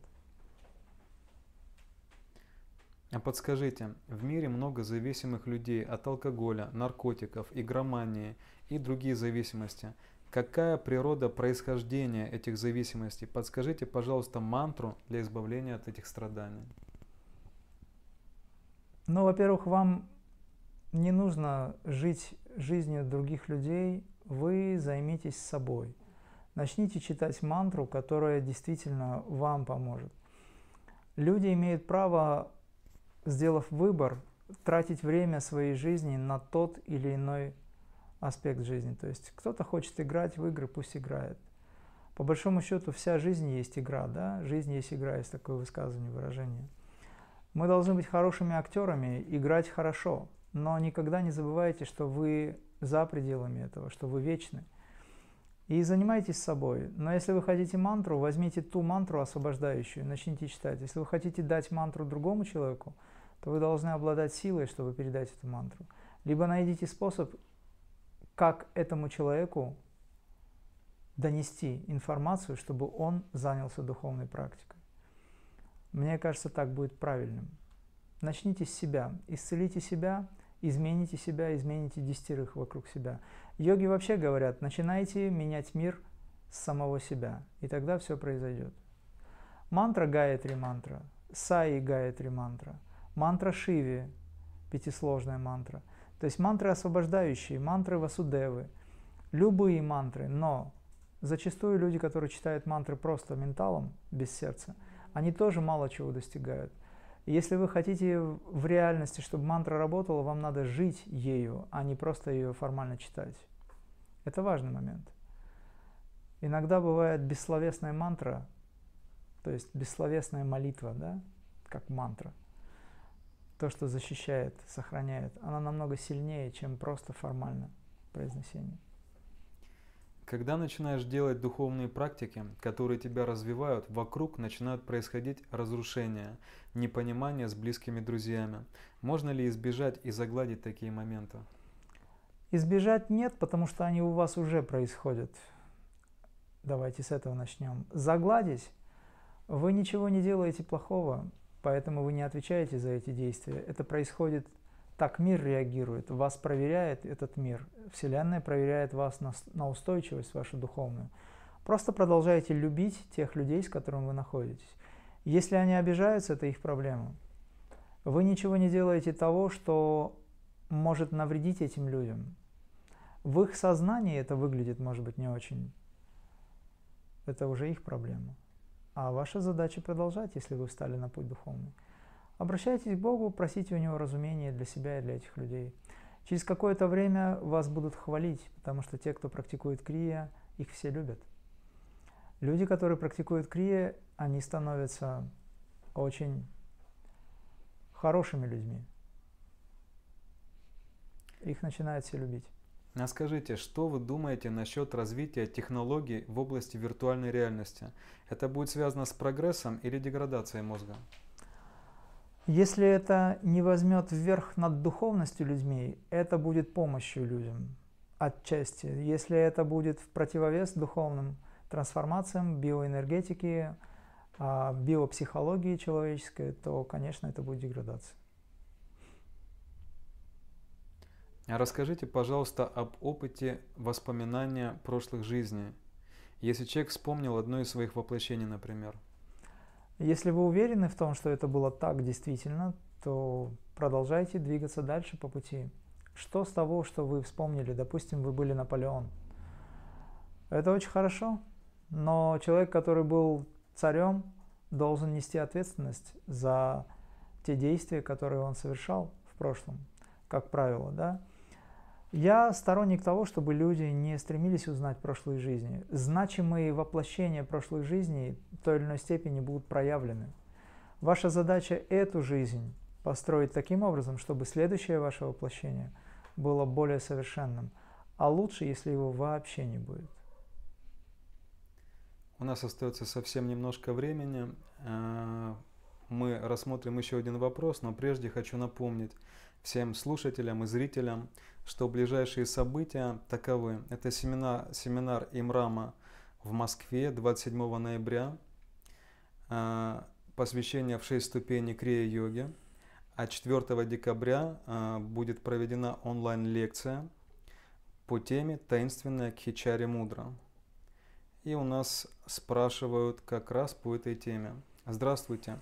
Будут ли еще ретриты? Я была на семинаре, но на ретрит не смогла попасть, а так хочется на него попасть. Будут, конечно. Если есть семинары, значит будут ретриты. Обязательно будут. Вы просто наберитесь терпения. Те, кто были на ретрите, они всегда хотят снова попасть. Те, кто не были, они попадут, не переживайте. Но вы уже сейчас, когда были на семинаре, можете устроить себе ретрит сами. Почему вы ждете нашего совместного практикования? Может быть, это хорошо, согласен. Но вы же можете его устроить себе сами. Найдите себе 5-7 дней, 3-5 дней.